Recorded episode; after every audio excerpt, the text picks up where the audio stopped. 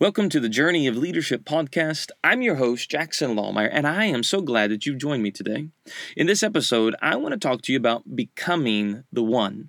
I know that things in our personal lives tend to affect our professional lives, and it's very hard to be an effective leader when your marriage and your relationships are literally falling apart because you become drained emotionally and you become exhausted mentally and you literally become depleted physically from all the dysfunction that you're going through.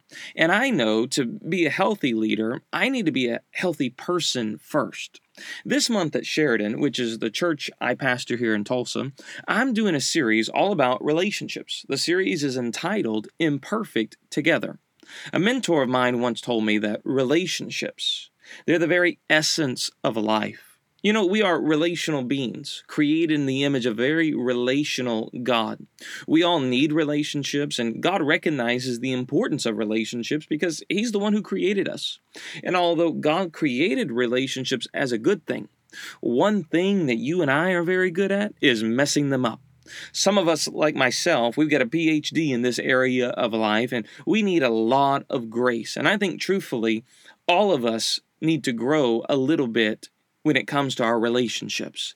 But before we dive into what I want to share with you today, I want to tell you a really funny story that I heard last week about this new store that opened up in New York City. It's called the New Husband Store. It's where a woman may go and choose a husband of her liking. And among the instructions at the entrance is a description of how the store operates. Uh, you may visit the store only one time. There are six floors, and the attributes of the men increase as the shopper goes up the flights. Uh, there is, however, a catch. You may choose any man from any particular floor that you're on, or you may choose to go up a floor, but you cannot go back down except to exit the building. So this woman goes to the new husband store to find a husband, and uh, she begins to go to the first floor. And on the outside of the first floor, there's a sign that reads, These men have jobs. She goes there and she's blown away because her last boyfriend just didn't have a job. And she's like, wow, these guys have jobs. But she decides to go ahead and check out floor number two. On floor number two, it says, These men have jobs and they love kids. She's like, oh my goodness, that's awesome. Jobs and kids, they love kids. That's amazing. But she decides to go to floor number three. Says these men have jobs, they love kids, and they are extremely good looking. She says, Wow. But she feels compelled to go to the next floor, to go to floor four. It says these men have jobs, they love kids, they're drop dead good looking, and they help with the housework. She says to herself, Oh, mercy me, how can this be? Can this actually be true? But she decides to keep on going. She goes to the fifth floor, and it says, These men, they've got jobs, they love kids, they're drop dead gorgeous, they help with the housework, and they have a strong romantic streak. They are Mr. Romance. Now, she is extremely tempted to stay on the fifth floor and choose a husband. But she decides, you know, it just keeps getting better and better. So she goes to the final floor, which is the sixth floor. And on the sixth floor, the sign reads this You are visitor 3 billion. 261 million 496,012 to visit this floor. There are no men on this floor. This floor exists solely as proof that women are just impossible to please. Thank you for shopping at the new husband store. Now, across the street, there is the new wife store. And at the new wife store, the same rules apply. Uh, a man can go in and choose a, li- a wife of his liking, and he can't go down a floor once he's gone up a floor. Well, on floor one of the new wife store, it says that these wives love to have sex. Floor number two says that these wives love to have sex and they have money. Floors three through six have never even been visited. So, it's a moral of the story is that men and women are definitely different. But I believe at the end of the day, we all want the same thing.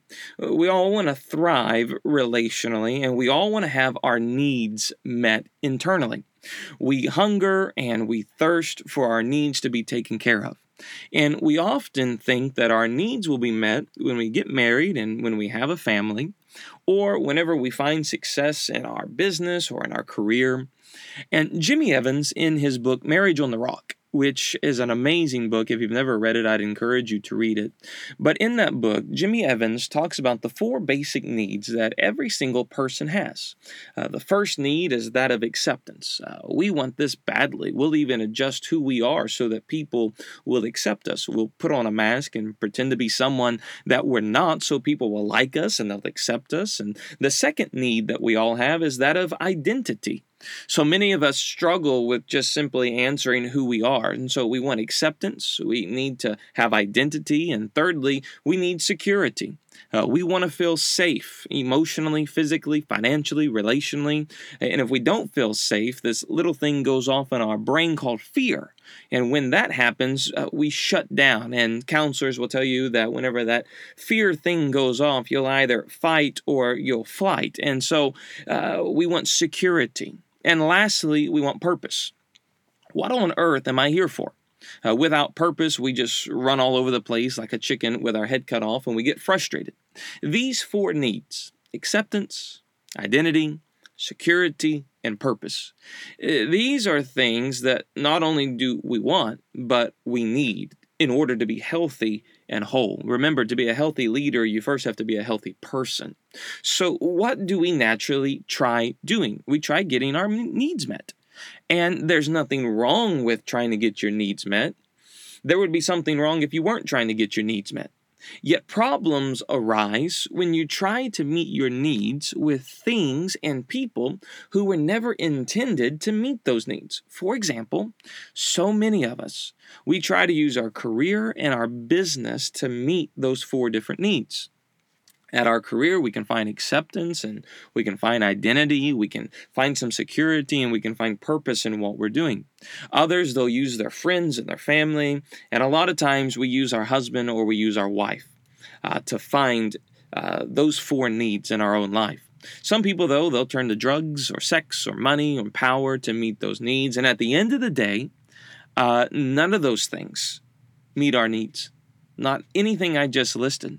And so the person who tries to use their career or their spouse to meet their needs is no better off than the person who is trying to use sex or drugs to meet those needs because none of them can meet our deepest, greatest needs. It's absolutely impossible. Only God can meet your greatest needs. That is a bottom line truth. Only He can do it. And when we try to get our husband, or our wife to meet our greatest needs, it not only hurts us, but it also hurts them. Um, so many times I've put Kendra in an unfair situation by trying to get her to meet my deepest and greatest needs. And it's not fair to her because she doesn't have the capacity, neither the ability to do it. And it only causes friction and tension in our relationship and it causes dysfunction. And where there's dysfunction, there's unhealthiness. And when you're unhealthy as a person, you become unhealthy as a leader. Only God can meet your deepest needs. Only when you find your acceptance, your identity, your security, and your purpose in God, will you ever get your needs truly met on the inside. As long as you look to your husband, your wife, your boyfriend, your girlfriend, your business, your career, drugs, or sex, you're only hurting yourself. Jesus said in the Gospel of John, chapter 6, verse 35, He said that I'm the bread of life, and whoever comes to me will never go hungry and whoever believes in me will never be thirsty. Some of you all listen to me right now, uh, you're probably a little thirsty. And I'm not talking about the same type of thirsty that Jesus is talking about. And the type of thirsty I'm talking about is the one that shows because you're trying to drink from a different well every other Friday night. And for some reason, you wake up on Saturday feeling just as thirsty for those of you who are over 40, you probably have no idea what thirsty means, but Google can help you out with that. But what I want you to see is that no girl, no guy, nothing can satisfy the hunger and thirst that you have. It doesn't matter how many wells you go to, each time you're going to leave still being thirsty. You see, Jesus offers us something that no man and no woman can, and that is to be healthy and whole internally. But you have to look to Jesus as the source for your greatest needs. Remember, to be a healthy leader, we first need to be healthy people. Therefore, here's my suggestion it's not about finding the right one to marry or even being married to the perfect one, but instead, it's about becoming the one. So many times I have heard people say, I hope I find the right person to marry. Or I've also heard, oh no, I think I might have married the wrong one. I would say instead of worrying about finding the right one, why don't you become the one? And then you will attract the right one because like attracts like. Healthy people, they're going to attract healthy people, and unhealthy people, they're going to attract unhealthy people. Instead of being consumed with the thought that you married the wrong one, why don't you become the right one and just watch and see what will happen to the one that you think is the wrong one? Become healthy, become whole, and become the one, and you will be amazed at the results in your personal life. And whenever you're thriving personally, you will begin to thrive professionally. It's so easy, though, to look at the problems in our personal lives and try to blame them on the person who is the closest to us. Well, we're always broke because all she does is spend money. And all we do is fight because he's just so rude. You ever heard something similar to that? Or maybe you've said something like that? You know, right now, Ashton, our oldest son is going through a Michael Jackson phase. Uh, he's watching all of Michael Jackson's music videos on YouTube, and throughout the day, he'll be singing a Michael Jackson song and he'll do a dance move here or there. And some of the moves we got to tell him you shouldn't do that because they're not appropriate, but he doesn't know any better. And the other day, Ashton was singing a song uh, that's got some great advice in it, and it's called Man in the Mirror. Instead of blaming all of our problems on those who are closest to us, why don't we just take a second and look in the mirror? The problem in your marriage, problem in your finances, might just look right back at you. Remember, it's not about finding the one or marrying the perfect one. It's about first becoming the one. Now, how do we become the one? How do we become healthy and whole internally? Becoming the one is simply becoming like Jesus.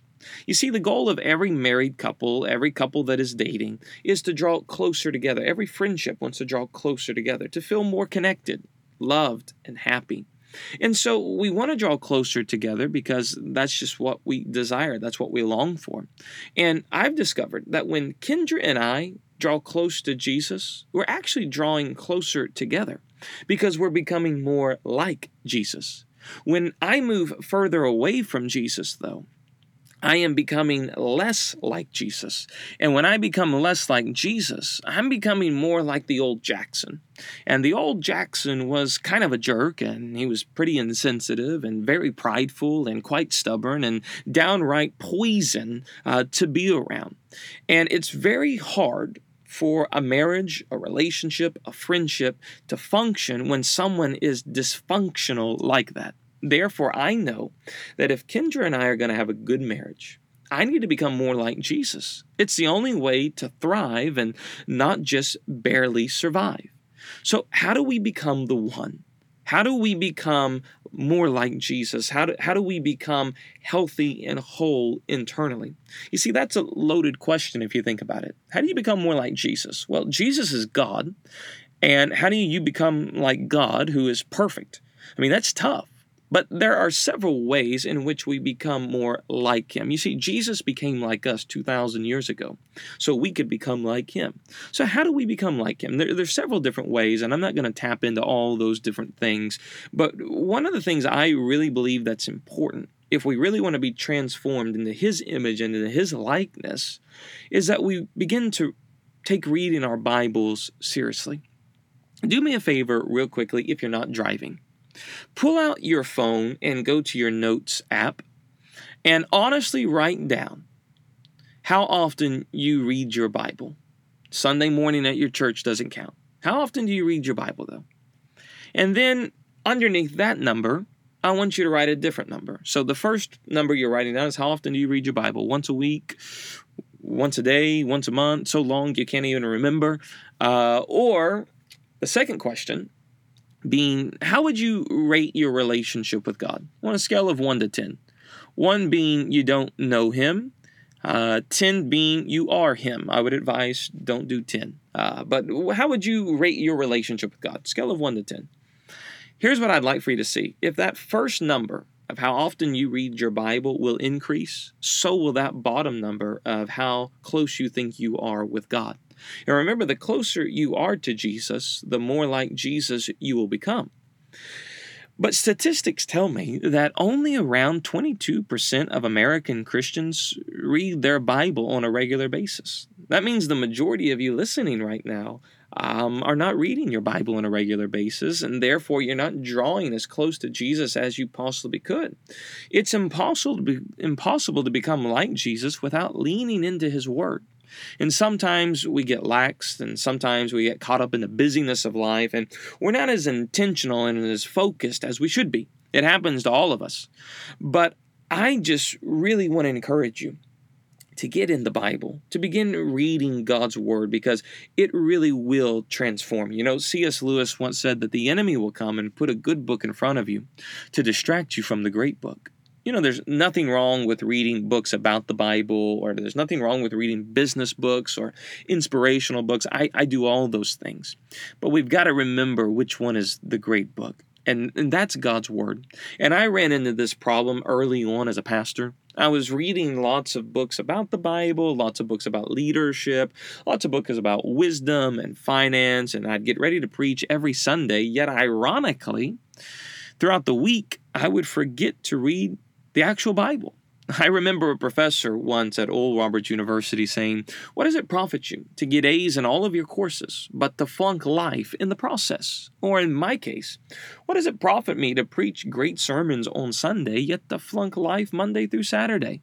Or what does it profit you to excel at your business and your career, yet to flunk life at the same exact time? You see, it's through the Bible that Jesus transforms us into better husbands better wives, better dads, better moms, better business leaders, better employees, better people.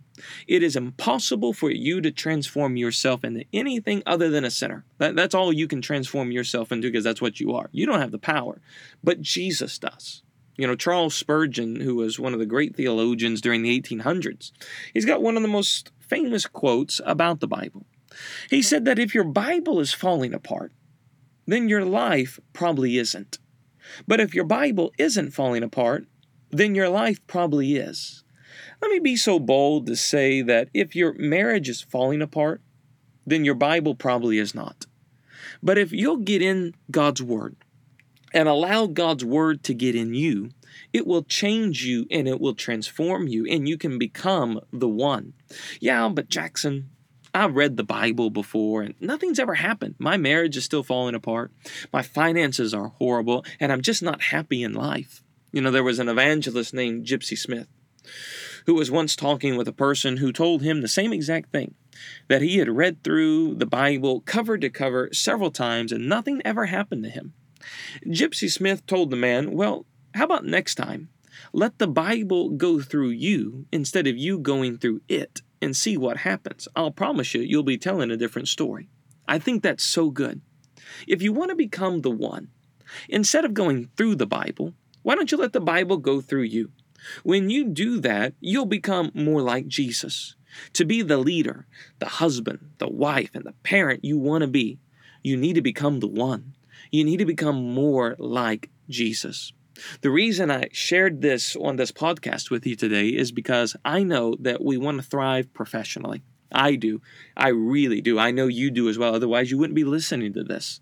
But if we're not thriving personally, it's going to hurt us professionally. We're going to be distracted. We're going to be tired. We're going to be exhausted, and we're not going to be the best we can be. So I want to encourage you to seek becoming the one, to become the one in your marriage, to become the one at your job, to become the one in parenting, to become the one as a friend, to become like Jesus. I want to thank you for joining me for this episode of the Journey of Leadership. Be sure to share this on Facebook and Instagram with your friends and family, and I look forward to being with you next time. God bless you.